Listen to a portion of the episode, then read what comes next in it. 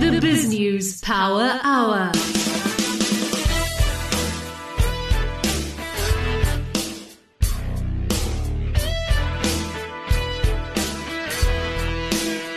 Welcome to the BizNews Power Hour, where we give you the rational perspective on business news that matters. Indeed we do, and we've got a special treat for you tonight. The most rational of all rational human beings, Dan Ariely, known as one of the greatest behavioral economists in the world. Well, he will give us his insights into where we should be putting our money. Oh yeah, he started an asset management company. We've got that coming up later in the program. And then my colleague Jackie Cameron had some fascinating discussions today with Brian van Rooyen. You might remember him from Labat, the cannabis company. Well, they're a little late with their financial results, and the JSE is getting somewhat edgy. And of course, this being Tuesday night, Stephen Nathan is our man who will be bringing us up to date on the way that he sees the world. But first, it's time for markets. BrightRock believes that with every change in life comes opportunity, and the markets aren't any different. The daily movement in the markets mean change for us all, sometimes small, sometimes big. This daily market report is made just for you by BrightRock, the first ever needs matched life insurance that changes as your life changes. And here's Justin Rowe Roberts. Justin, how are the markets today? X was slightly lower at 65,400. The rand was flat against all the major currencies to 14 rand 34 cents to the dollar, 19 rand 94 cents to the pound, and 17 rand 07 cents to the euro. Gold is steady at $1,778 an ounce. Kruger rand is trading at approximately 25,500 rand. Brent crude is low at $75 a barrel. And Bitcoin is well down, trading at a touch over 415,000 Rand per coin as it slid below the $30,000 mark today, erasing all of 2021's gains. If I go to the JSE, some of the highlights for the day, good to see the resources stocks, Kumba, Glencore, all in the green, Sasol nicely in the green, 2.5% up. Some of the losers, gold continuing its slide, Anglo Gold down 3%. Some of the retailers also coming off for Sheeny, Pepco, also down around 3%. Your favorite food retailer, you love to hate, Woolworths, down 2.5%. Interesting down the market, Alec, but the thing that caught my eye, Bitcoin, below 30,000. All of 2021's gains gone. How about that for an asset class? So where are all the Bitcoin supporters today? Are they running for cover or are they keeping the faith? So, Alec, this is very interesting, and you're going to love this. Michael Novogratz, he started an equity hedge fund, made billions. He's basically turned his whole equity hedge fund into cryptos. They had him on CNBC earlier this afternoon. He says that he's not bothered. He thinks it's just a blip. But you could see that he was quaking in his boots. A man that's made billions through the equity markets. He thinks cryptos is the next big thing. And 55% drawdown in 6 weeks. It's heavy.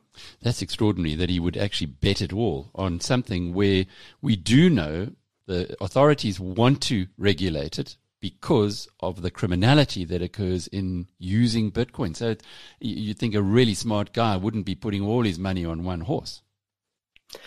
Exactly, and that's, I guess, what makes crypto so interesting. You look at guys like Nouriel Roubini, one of the best investors in the world. He's absolutely loving Bitcoin falling from the heavens, and then you got other really smart guys who have piled into this currency that generates no value, generates no cash flows, like other assets. So it'll be interesting to see where it goes from here. People say that the momentum has been taken out of Bitcoin and we could see 20,000 in not so long. Dr. Redum, Nouriel Roubini, the greatest economist, certainly he was in 2006 because he called the markets crashing for the global financial crisis when everybody else was very sunny side about it. So he has called Bitcoin one of the biggest frauds perpetrated on mankind, and for the moment anyway, he's looking good.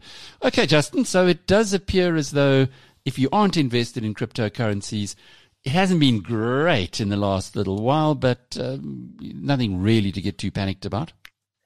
Nothing to get too panicked about, Alec, but I think it is fast on your seatbelts time. It's going to be a tough couple of months. The easy gains have been made. It's going to be a tough few months. But from a South African perspective, the valuations aren't nearly as high as they are in the US.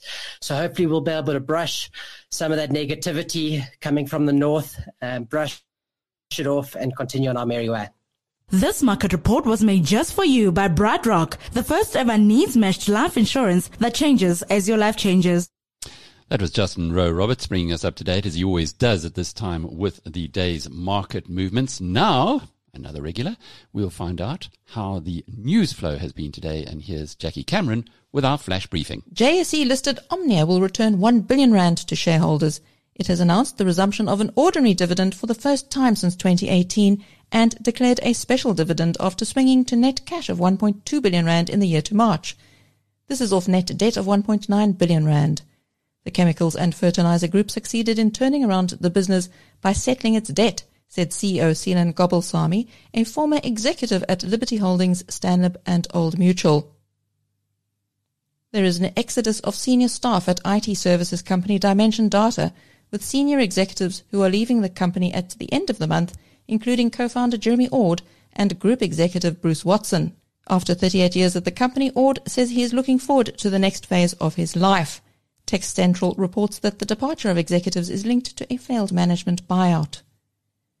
Sanlam's benchmark survey, which is a yearly analysis of the local retirement fund industry, shows that retirement fund members suspended their contributions across all fund types for an average of 4.5 months in 2020 because of COVID-related lockdowns. The survey shows that not far off 1/3 of standalone funds and about 40% of participating employers in umbrella funds suspended contributions after mass retrenchments and pay cuts. Sotheby's, one of the biggest luxury auction houses in the world, has said it will accept Bitcoin and Ether in payment for a rare 101-carat diamond with an estimated value of $10 million or the equivalent of R140 million.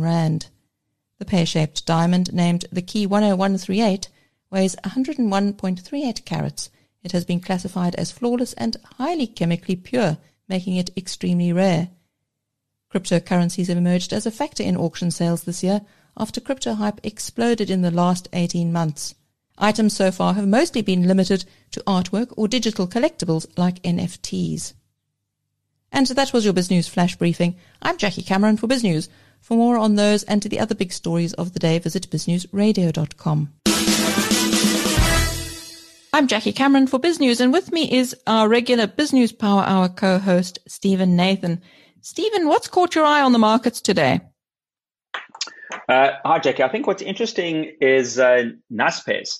Naspers and Prosus are both down about 2% today, and the rand's also weakened by about 1%. And the key assets in both those companies are international assets, so it should be a bit of a rand hedge, but it's not behaving as a rand hedge. And yesterday, Naspers announced results, as did Prosus, and the numbers look quite strong. And I know management was incredibly bullish about the business outside of Tencent. We all know Tencent, but you know management was at pains to say that the investments outside of Tencent are doing very well. And you know, a couple of years ago they sold about $10 billion of Tencent, and they said that the return on those assets had done better than Tencent had done. So they are justifying that sort of diversification strategy and how they are adding value. And they also mentioned they had an independent valuation done of the businesses outside of Tencent, because they are largely unlisted businesses, and that value had also increased. So, you know, management's talking a very positive story, but unfortunately it's falling on deaf ears because, you know, as much as management talks the share up and what a great job they're doing, you know, Naspers continues to be weak. The discount continues to widen. And from a shareholder perspective, you know, that strategy is not paying off for shareholders. And we have spoken previously about that strategy is definitely paying off for management, because the salaries and bonuses and incentives they have are exceptionally large. But the value that is being unlocked from a shareholder perspective, you know, it's just not matching this. And, you know, maybe it is one of, it's a case that you just got to wait and see for a long time. And maybe it is going to deliver value. But I still remain skeptical because, as I've said before, the share size of Tencent means that the value you've got to add over and above that is enormous. It's, you know, you've got to create, probably 5 or 6 sunlums just to narrow the discount that exists because of a holding company discount through Naspers to process to Tencent. So, you know, it's just interesting to see that. So that definitely is something that has caught my eye today. What should shareholders do with this information? Should they be holding their shares, offloading them? It's a difficult one because you know there's inherent value in Naspers. I mean, you're buying something where you are getting you're getting a rand of value. You're only paying 50 cents, something like that. You know, 50, 60 cents in the rand. So in and of itself, you know, that is a very, very attractive opportunity. And the underlying assets that you are buying and being exposed to are very well positioned because, you know, it's e-commerce business. And, you know, I think e-commerce globally, obviously it's had a really good run. But if you take a long-term view, you know, there's still potentially a lot of upside. And these businesses, even the businesses that Naspers has, they are maturing. So, you know, one of the comments that was mentioned is that more and more of these businesses are generating profits. So they are maturing and they are showing that they can be commercially viable. And they're operating really attractive markets. A lot of it is sort of outside of the US, more sort of in Asia, in China, where economic growth still over the next 5, 10 years and longer, you know, looks really attractive. So you know, it does look like you're buying a good good underlying assets at a good price. But it's really about the value destruction from the holding company, the discounts that you're getting along the way. And as I've said before, the easiest way for management to create guaranteed value is to unlock it, is to unbundle Tencent. Then you'd have an automatic probably 30, 40, maybe even 50% uplift in the share price. And then hopefully you'd be left with other good assets, you know, all these e-commerce assets that management says are doing really well. So you'd have the best of both worlds. So I wouldn't be selling Naspers at this stage, but I think shareholders are frustrated and disappointed, and it doesn't look like management is going to change the strategy.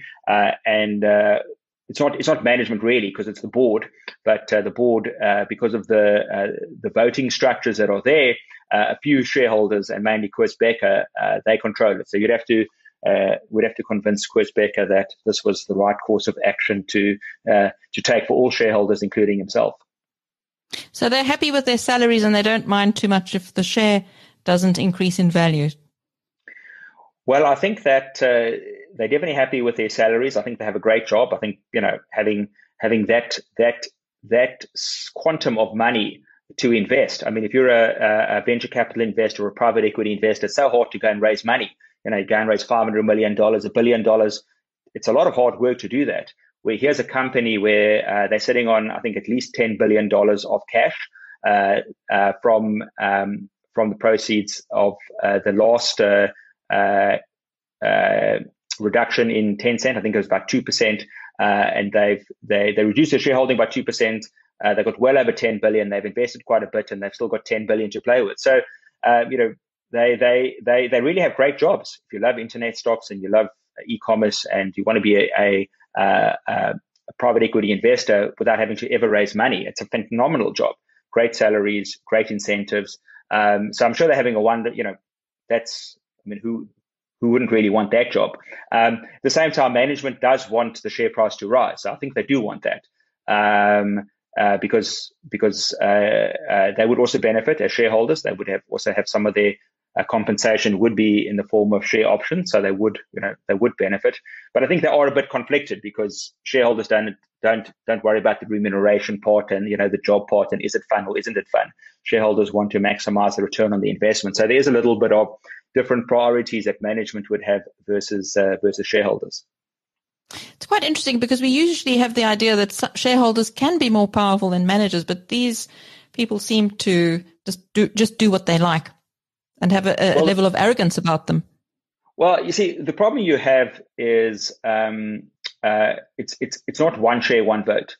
So your economic participation is not aligned with your voting participation because of the in-share structure. So you have a relatively small percentage of economic ownership that that controls the fate of this company. So it's almost impossible for this company to ever get taken over, or for any activist investor to come on board and take action, because as I say, there's a very small number of people who control it. So those are the people you have to convince. It's hard to say sort of, is it hubris, is it arrogance, or whatever it is. But clearly, management is protected by the shareholders that control the votes, rather than the shareholders that have the majority economic interest in the company. So it's a bit of a difficult one. Let's have a look at Sasol. We often see Sasol bouncing up and down. Can you tell us why we so often see Sasol in the top five movers, up or down? So Sasol, if we look at a lot of those sort of resource mining companies, they tend to be quite sensitive to sort of small changes, either up or down. Now, Sasol is a very heavily indebted company.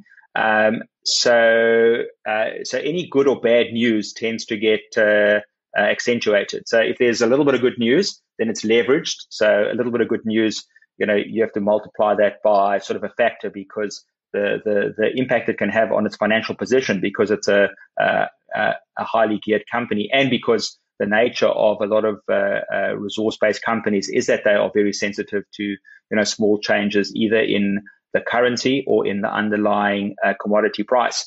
So that's really what we're seeing with Sasol. Highly geared company, small changes in the oil price, the oil outlook, either good or bad, can have a large intraday swing. And as you say, it's quite unusual to see these very large companies that they can move 5% in a day. We're used to small companies that can sort of move that, but not large companies. And also the challenge one has with Sasol is that the long-term outlook for its underlying business, fossil fuels, given environmental concerns, is not great. So there's a lot of adapting they would have to do to become more eco-friendly. So that is a long-term challenge for the business, but the short-term looks good, because where the oil price is and where their market capitalization is, they're only trading on a single-digit PE. So it looks relatively cheap in the short run, but there are long-term concerns for the long-term viability of that business. Stephen, Mr. Seelan Gobulswamy, the CEO behind the dramatic turnaround at JSE-listed Omnia, announced today that it is to return 1 billion rand to shareholders. What did you make of the announcement and Mr. Gobulswamy's efforts? I think he's doing a really good job. Clearly it's a big leap coming from one industry to the other, but I really liked his journey. Sitting on the board as a non-executive director, having an independent look from the outside in, and not liking what you are seeing, and believing that you can add value, and believing that there's lots of jobs and people's livelihoods at stake over here. And I think, as he says, turning a big business around doesn't happen overnight. I know he joined in, it was September 2018, so it took them a little bit of time to kind of get to grips with what they had. And then he said, as he mentioned, having a rights issue. When you had 2 years ago, having a rights issue for $2 billion, we kind of call these sort of things emergency rights issues. Where the business really needs the money, and you have to do that at quite a deep discount. Your share price, he said, they did it at 20 rand. And you fast forward 2 years later, the share price has gone from 20 rand to 55. So investors that followed their rights and bought shares at 20 rand have more than doubled their money within 2 years. Plus, they've got dividends. I think that's also a really important point. They're paying a special dividend here of 4 rand, and you just think of that. 4 rand on 20 rand. What's that? 20%. 20%. 4 rand. Yeah. So there alone, you're getting a 20% return on that. Plus, you're getting an ordinary dividend of another 2 rand, another 10% on your investment back then. So I think he's done a really good job. And as I said, I also liked his comment about, there's certain fundamentals, certain sort of golden threads that go through business. It doesn't matter what industry you're in, because financial services is, a world away from agriculture and chemicals and mining But the common thread is really looking after people and giving people, clear guidance as to what is expected. And also, I think setting targets, setting financial targets are quite simply return on equity, return on capital. And I think that's something that Omnia has been guilty of. It's got a big balance sheet. It's a very capital intensive business. It's probably got too much capital. It probably, it's had too much invested. I know they own quite a lot of land and they're looking to sort of exit that. So I think it's what was good. It was bringing someone in with a financial background that can put in some strong financial metrics, grow the business, preserve the jobs, and add value to shareholders. So, I think all the stakeholders there, it looks like, are getting looked after. And it's very interesting to see where this business can go. I mean, one thing that I did find interesting, because I did listen to the investor presentation today, and one thing that was interesting, it'd be nice to get Seelan back at another time, is he mentioned, it was in response to a question from one of the fund managers, he mentioned the challenges that they were having with Transnet, with logistics. Just in terms of the supply chain and getting goods to and from market, and then he spoke about copper theft, and one of their senior executives couldn't even be on the call because of copper theft. And his comment was that if we could fix Transnet, that it would add a couple of percentage points to GDP. Now I'm not sure if it's as big as a couple of percentage points to GDP, but even if it's half or 1%, the cost of doing business. And we've mentioned that before, and it's been mentioned quite a lot. But if you just look at the impact that has on companies, and then our ability to create jobs and preserve jobs and build the economy and have returns to shareholders, I thought that was quite an interesting comment coming out of him as well. Is it a company that you would consider investing in? Yes, I think so. I think that it looks as if they've got a good management team and a good strategy and the right focus. And it is a business, as you said, it's an old business. It's a 60-year-old business. They've got great customers. They're operating in core sectors of an economy. I mean, agriculture, we can't do without agriculture, food security.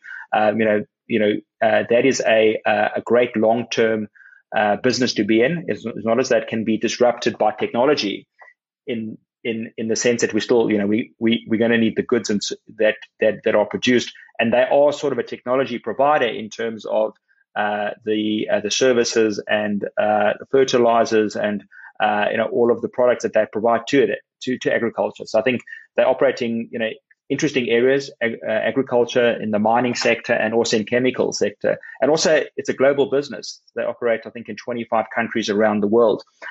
So it's also a good rand hedge for South Africans, and they would benefit from a weaker rand, because that would make their exporting cheaper. So I think it's a good business, and hopefully with the right management, they can add value over a consistent period of time. Because this was a company where I think the high of the share, if we go back 10 years ago, it was something like, I think it was about 140 rand a share a long time ago. So it's a business that has really underperformed for a very long time. And as I said, the core business is a good business. It's a business where there is demand for that throughout an economic cycle. So I do think it has attractive longer term prospects, but one never really knows in the short run if you're going to be rewarded, because, as we said earlier, the share price has more than doubled. But I think as a long term, it's a nice, it is a good company to own, because of the underlying fundamentals of the business and a good management team in place. Stephen, you've been looking quite closely at the United States and the risk of inflation and the weaker rand in relation to the dollar. Tell us what's happening there. Can you make sense of what's happening in the US? Well, I think if you sort of look at financial markets in general, what is really happening as an overlay, an overarching theme, is that there's a lot of demand and there's limited supply, and there's actually constraints and bottlenecks in supply. So there's a lot of demand because of all the kind of free money and the cheap money and the checks that have been mailed in the post in the US and the UK and many other developed markets. So consumers have money, but the supply side of things, factories have been closed. So not as many goods have been manufactured as the demand. So you've had a sort of the traditional supply demand has been out of kilter, where supply has been sort of turned off and turned down and demand has been turned up. Then we had the crisis in the Suez Canal. There's a global shortage of chips for microprocessors, which impact telephones and TVs and computers and so many other things, and cars, everything in our lives. And there's also been disruptions. There's been some fires as well in some of the big plants around the world. So there's quite a lot of disruption. And what's happening is that it's all fueling inflation. So rising inflation typically is bad for stock markets, because when interest rates go up, the cost of borrowing goes up, and companies tend not to do as well in a rising interest rate environment. And then consumers also not do as well, because more of their disposable income needs to go to pay down debt, and it's less to consume. So what we're seeing is this inflation rearing its head again. And inflation is really one of the big sort of themes for financial markets, because one of the reasons why financial markets, we're talking about financial markets, we're talking about asset prices like listed shares, even the bond market, and even property assets have done really well in a low interest rate environment. And there hasn't been much of a concern about inflation. And even Jerome Powell, the Fed chairman, the previous Fed meeting 3 months ago said, well, we're not going to be raising interest rates. I think it was for the whole of this year and the whole of next year, and probably only into 2023. And the stock markets took a lot of comfort in that, and they rallied. But at the more recent Fed meeting, they're sort of doing about turn, saying, well, because of inflation, what we're seeing, we might have to raise rates sooner. So there's a little bit of a uncertainty in the markets because of that. You've been listening to Stephen Nathan, independent investment expert and financial services entrepreneur, who is the co-host of the BizNews Power Hour. I'm Jackie Cameron for BizNews. Mr. Brian van Rooyen is CEO of Labat, which has been putting the company on the path to becoming one of the country's largest cannabis players. Brian, Labat missed its deadline for submitting financial results for the 6 months to the end of February, with the JSE announcing last week that your company has been annotated with RE, which means that it is under threat of suspension. Can you tell us what's been going on behind the scenes there? Yes, Jackie. Look, it's simple. Unfortunately, when we deconsolidated the results of our fuel business that we sold off at the end of the financial year, August 2020, we had a qualified report because the auditors of Force Fuel could not complete the audit in time. Obviously, even though it's deconsolidated, and it has no impact on Labat, the qualification remained, and as a result, we had to do a audit review in our reviewed results for the end of February 2021. Unfortunately, we had to appoint new auditors for Force Fuel. That audit has now been completed. And we didn't want to publish our reviewed results again with a qualification. And that is the only thing. The review is almost completed.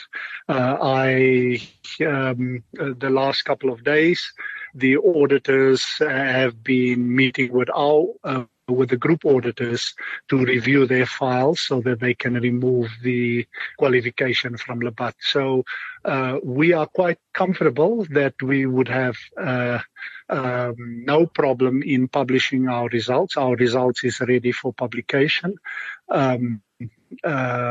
We haven't put out any announcement with regard to change statement or whatever there might be, because we haven't finalized those figures, although we have put out a sense announcement to say that we have made adequate provision that whatever the outcome of the reviewed results on the deconsolidation of Force Fuel, it will have not 1 single cent impact on the published results at the 28th of February the 31st of August 2020. So what caused the delay behind the scenes then? Was this auditor incompetence or was there some kind of irregularity? Well, no, there wasn't. What happened, and I can mention the auditors was Mazars, and Mazars was appointed by the business rescue practitioner because at the time of the audit, the company was in business rescue. We've obviously taken the figures as presented by the business rescue practitioner to the various creditors as the final figures, which was the lowest figures that we could ever take. So I won't say there was any incompetence. There was just we could have left it, but the problem is for as long as we leave it, it remains a qualification on our audits until our group auditors are satisfied. An audit was done, let me put it that way, at the time of the publication of the business rescue plan. An audit was done by the firm of accountants that was the business rescue practitioners, but that is not independent. So we had to get an independent group to do an audit. So that was the only reason why that was not completed. You know, it just ran out of time. And the only thing for us not to run out of time, we had to accept that our group auditors would qualify our results. But the qualification, if we go look at the qualification in the annual report, it was specifically geared and directed at the fact that the auditors, the previous auditors of Force Fuel did not complete the audit. Investors take this kind of news very seriously because it can indicate big problems behind the scenes. How did you feel about this? Have heads rolled? Well, there's no heads to roll. I mean, there is no real heads to roll on the Force Fuel issue. We have informed investors. We've informed the public. We've put out a notice.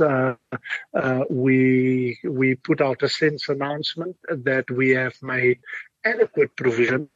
There was a request from the JSE for an explanation. We've given them the explanation. They were satisfied with the explanation. That to us is really not a major issue. It is not a nice issue to have because you always have the threat of a possible suspension. But I must say, in our 24 years of listing, we had made sure that over the years these things are being dealt with. This was unfortunate. It was one of those issues that we've taken a complete write-off, and the market and investors would recall that when we in our year in 2019, we had already taken a 250 million write-off of that business completely. So there was no impact whatsoever, whether it was included or whether it was excluded. And we've made proper disclosure, and we've made proper provision, adequate provision, that there is nothing that will affect the Labat business going forward. One of the concerns is just missing the deadline. Could you have done something with hindsight to meet the deadline and then avoid this problem? No, we couldn't. I mean, you had to appoint total new auditors. We wouldn't have missed the deadline at the end of the year, but we wanted to do it in the interims. We didn't have to do it in interims. We could have just carried on, but we wanted to get it out of the way. We wanted to get it out of the way. In fact, there was going to be no difference between the reviewed results, having a qualification, and then corrected it. We must take our hat off for the auditors that we've appointed. They were quite quick. We went through a rigorous process. We had to wait for the sign-off of the previous financials of Force Fuel by Mazars. And we needed to have, not us, because we weren't in control of it anymore. The business rescue practitioner had to have a proper exit interview with the previous auditors, that there was nothing untoward, and the files were signed off and they were given to the new auditors. So in hindsight, we would have either had a qualified or a reviewed set of results at the end of February, or a little bit late without a qualification. Brian, on the back of this news, you've also had the news that your colleagues at Biodata have the go-ahead to undertake a medical trial that could dramatically transform lives for many people who get addicted to pharmaceutical painkillers. Will this change the picture for Labat Africa's finances? It certainly will. I must now be very careful what I say, because we haven't published our results yet.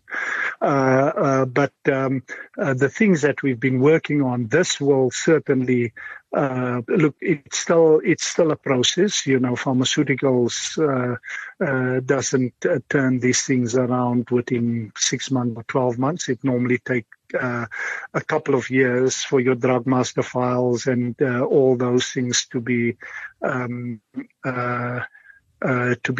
completed. The fundamental thing for us is the fact that we're the first company to receive permission from the Ethics Committee to proceed with it. That in itself opened the gate not only from a pharmaceutical point of view, but from a medicinal point of view, because medicinal and pharmaceutical is slightly different. We wanted to go pharmaceutical route because that's your that's basically going in looking at replacing opiates with cannabis, which has been done. If you read all these things in the media about people using cannabis for all sorts of things, but we have to stay within the regulated framework of using cannabis for whatever ailments as prescribed by the regulator in South Africa. Before we close off here, just tell us briefly what the trial entails. Do we know how many people are going to be enrolled? What types of illnesses will they have? How will the trial be conducted? Well, the trial is going to be an online trial. We've done a lot of work on it, and it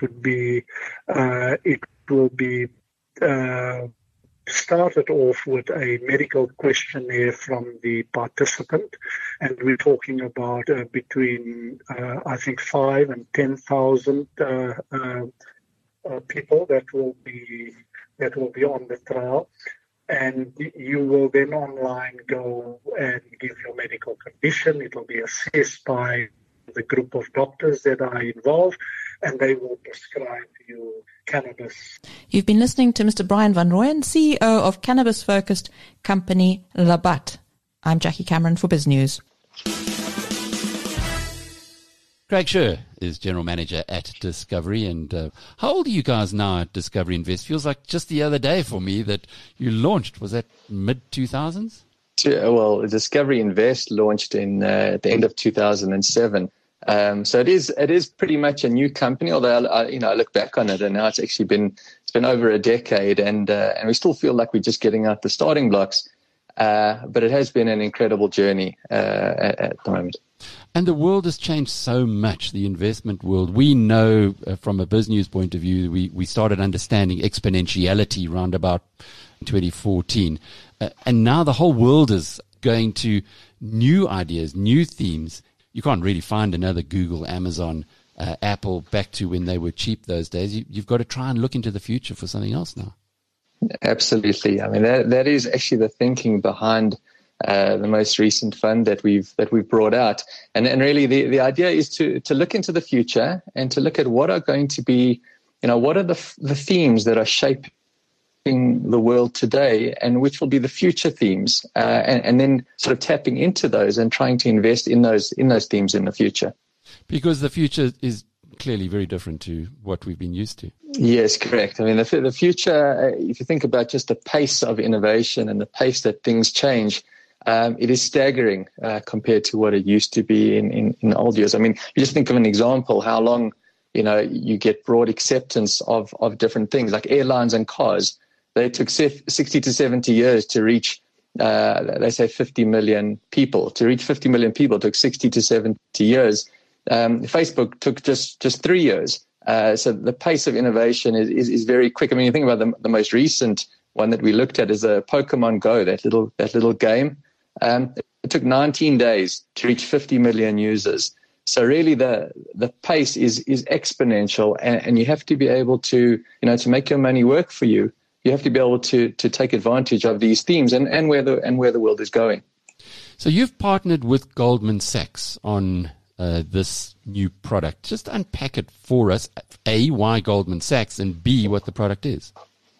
Yeah, so Goldman Sachs, we are very excited that they are our partner. You know, they are a global powerhouse. They have over $1.8 trillion in assets under management. I just think it's the staggering scale. It's extreme, exploit. It's that's over 25 trillion rand that they manage.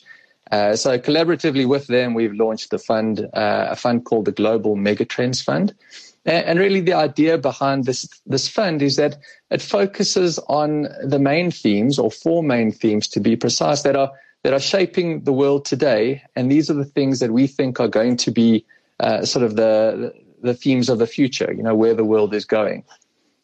The themes sort of look at things like healthcare provision, you know, what that's going to look like in the future, technology, which obviously affects every single part of our lives. The huge focus on the environment and sustainability. You all know that is a sort of a topic that is very hot at the moment, and something that governments around the world are grappling with.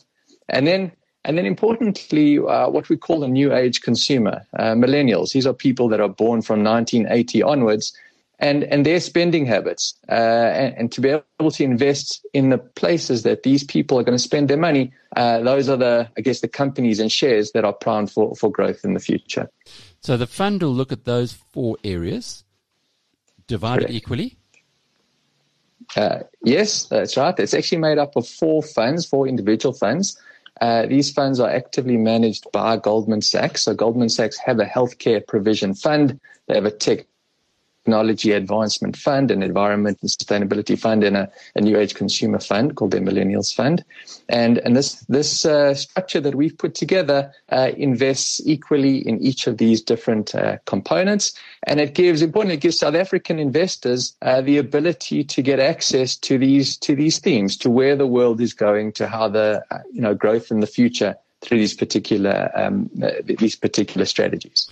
Can you invest in the underlying funds as well if you perhaps think that environmental sustainability is the most important issue and you want to have more of your money there, or is it one package? We've packaged it as one single fund. So once you invest in this fund, you get access to all four of those at the same time. There are different funds around the world. If you wanted to particularly buy healthcare shares or technology shares by themselves, obviously you're able to get hold of that. But that's not what this does. What this does is it diversifies your investment across these different themes, because importantly, you know, themes will perform at different times. It's very important that you get a basket that it is adequately diversified, and that the correlation between the themes is relatively low, so that when one is doing very well, when one is doing poorly, you have others that are picking up, and that's the idea behind this fund. And then the other big story about back testing, or taking what if you had done this 5 years ago,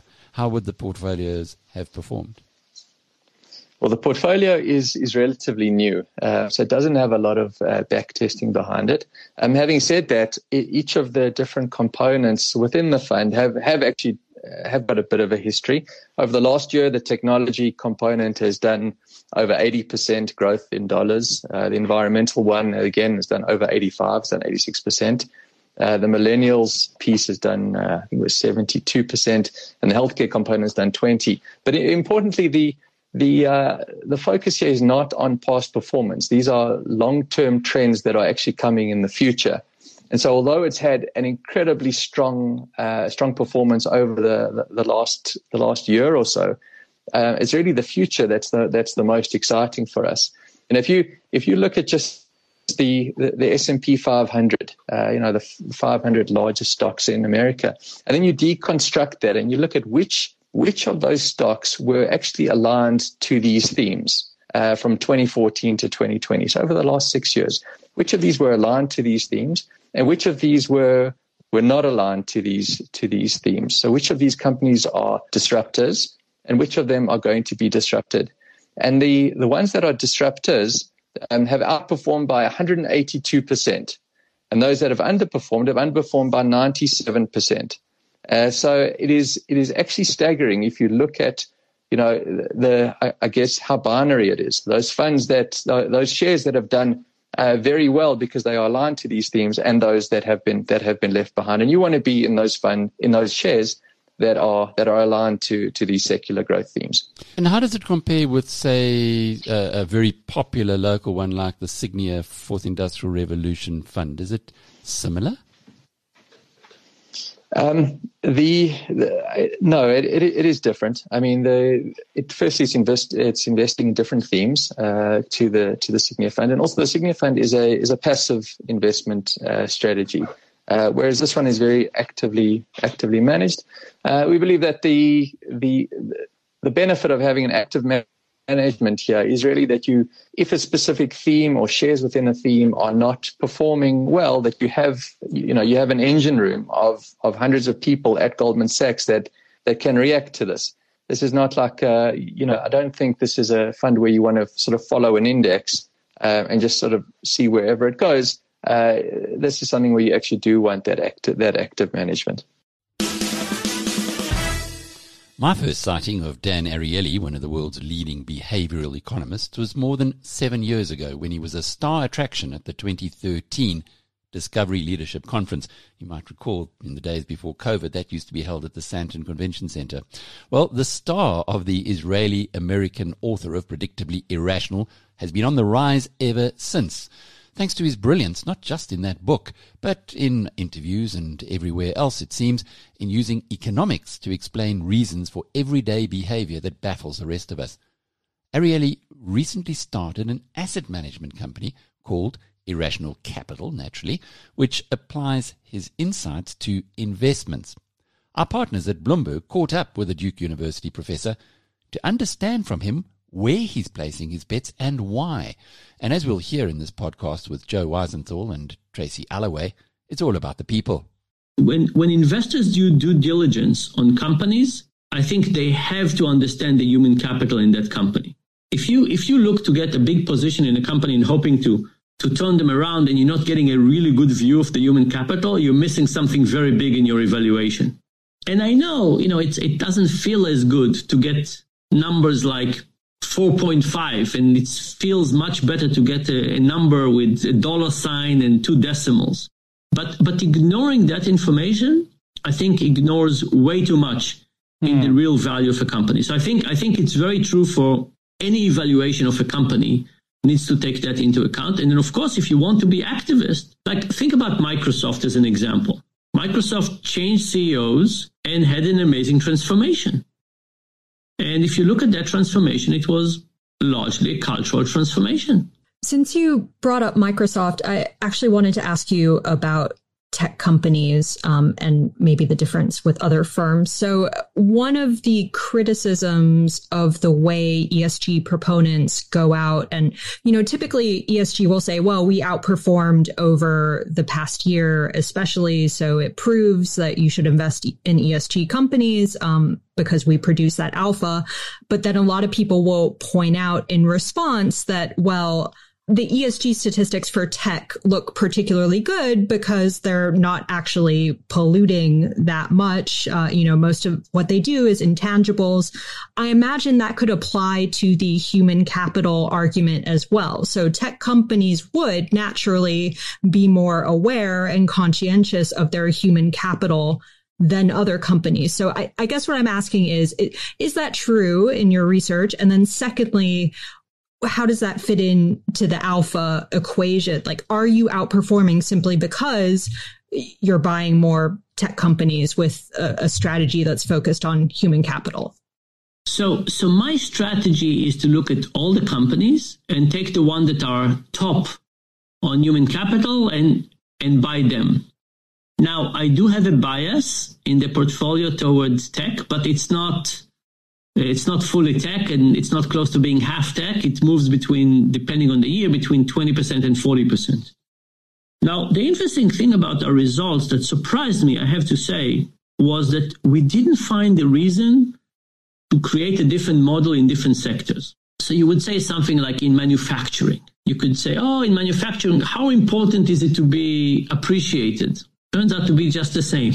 And since we got that result, I understand that phenomena much better. But even think about something like Target and Walmart. There was recently a study that asked, like, what happens when a customer shows up and there's something that is out of stock? And they asked one of the salespeople to check if it's in the back room, if they still have it. It turns out at Walmart, they never check. You know, they're just not that motivated. And in Target, they go and check, and they often find it. Now this is it's not Google or Amazon, but goodwill is incredibly important. So we find that our model of saying, you know, what's important is to feel appreciated, and you can make honest mistakes, and you feel connected to the company, and all the things that we find, you find that promotion is fair. We find that all of those things are equal across the different sectors. And we also find that they are important across the rank within the company. So to answer your question, I think, yes, we are slightly heavy on tech compared to a sector-neutral strategy. Of course, we can also have a sector-neutral strategy. We don't think that's the right thing to do, but you can do it. But it doesn't only hold for tech company. It holds for everybody equally, as far as we can tell. I guess we haven't talked. What are the results? Like, what have you seen? Like, what do you anticipate getting? What have you gotten? What does the data show in terms of making money? So the return, the historical return that we have is slightly more than 7%, just by looking at human capital, right? So, by the way, this is a pure strategy. Sure. You could, of course, if you wanted to, you could combine it with other things, but it's important for us to prove, like, how is just this one signal? What is this one signal worth?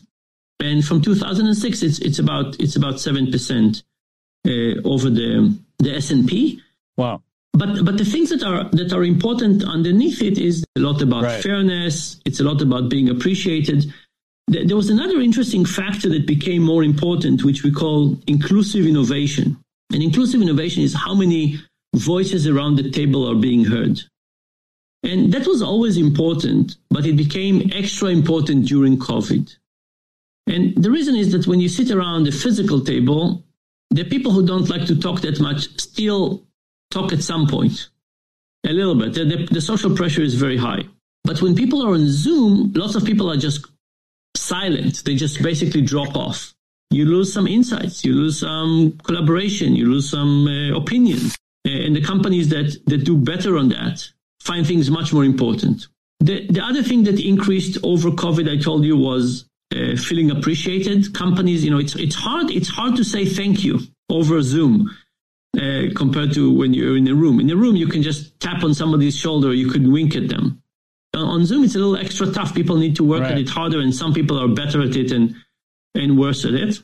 And then feeling that people have a future with the company became more important. And I think it's because of this. There was so much uncertainty about what the job market would hold, what would happen to the turmoils. So that also became much more important. So CEOs that communicated and helped people understand where the company is going did much better. So since we're on the topic of what changed during COVID, I'm curious if you did any research on flexible work arrangements and the idea of companies, you know, allowing their employees to work from home as needed, because that's such a hot button issue right now. There's such a big debate over whether employees feel better about being able to do that or whether or not they enjoy the camaraderie of an office environment. I'm just curious whether that came up at all. So, yes, we studied tens of thousands of people on this question. I'll give you kind of the highlights. The first highlight is that some flexibility is good, but people should go back to the office. It's also the fact that people are not good judges of whether they should go back to the office or not. Mm-hmm. You know, after a year or so of being away, people forget what it is to work with people. You know, people are still a little bit afraid, COVID, distance, but you know, the things that happen in this interaction between people, you don't recognize it and appreciate it. It's hard to quantify. It's hard to quantify chit-chat at the water cooler and over coffee. I think, A, work from home is important, and some of it should stay maybe a day a week. If it becomes just work, the same work you do in the office, just do it from home, that's not as valuable. People should do different work at home, the kind of things that the home environment is more suitable for.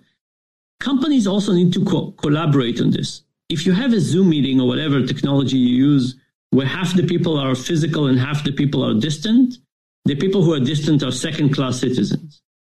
And because of that, unless companies coordinate and say Tuesday, the whole team can stay home, unless it's coordinated, you know, people would say, oh, I was going to stay at home, but I have this one important meeting. I'm not going to be the only one on Zoom because I have something to say. I want them to pay attention. And if I'm going, I might as well go early. I think unless companies kind of coordinate on that, it would very quickly go back to people being in the office the whole time. So I think it's important to keep a little bit of it. It needs to be a different kind of work rather than work remotely, but do the same things. And I think companies need to put some effort into it so that the coordination allows that to stay. And I'll say one last thing. I think that people are going to be concerned when they first come back. So I have a research lab here at Duke. We're about 50 people. I'm waiting for Duke to allow us in. I'm in the office right now, but I'm the only one in the office. I'm waiting for people to come back. And some people are going to be concerned, right? It's been a long time. People were anxious, COVID-related kind of things. What can we do to get people to drop their concern? And what I'm going to do is I'm going to try and get people to come. I'm going to ask people to come every day, but tell them they can come for a short time if they want to. And the reason I want this is that we learn about risk from experience and not from statistics that we read.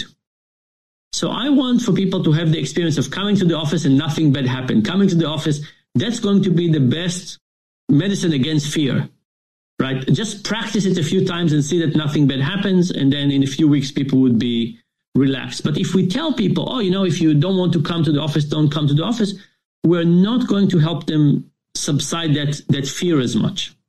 That was Dan Ariely, one of the world's leading behavioral economists, who was talking to the Bloomberg Odd Lots podcast about what drives the investment process at his new asset management business. Well, a cracking show for you. I hope you enjoyed it as much as we did putting it together. We'll be back again tomorrow, same time, same place, from the team here at BizNews. Until then, cheerio. You've been listening to the Power Hour, brought to you by the team at BizNews.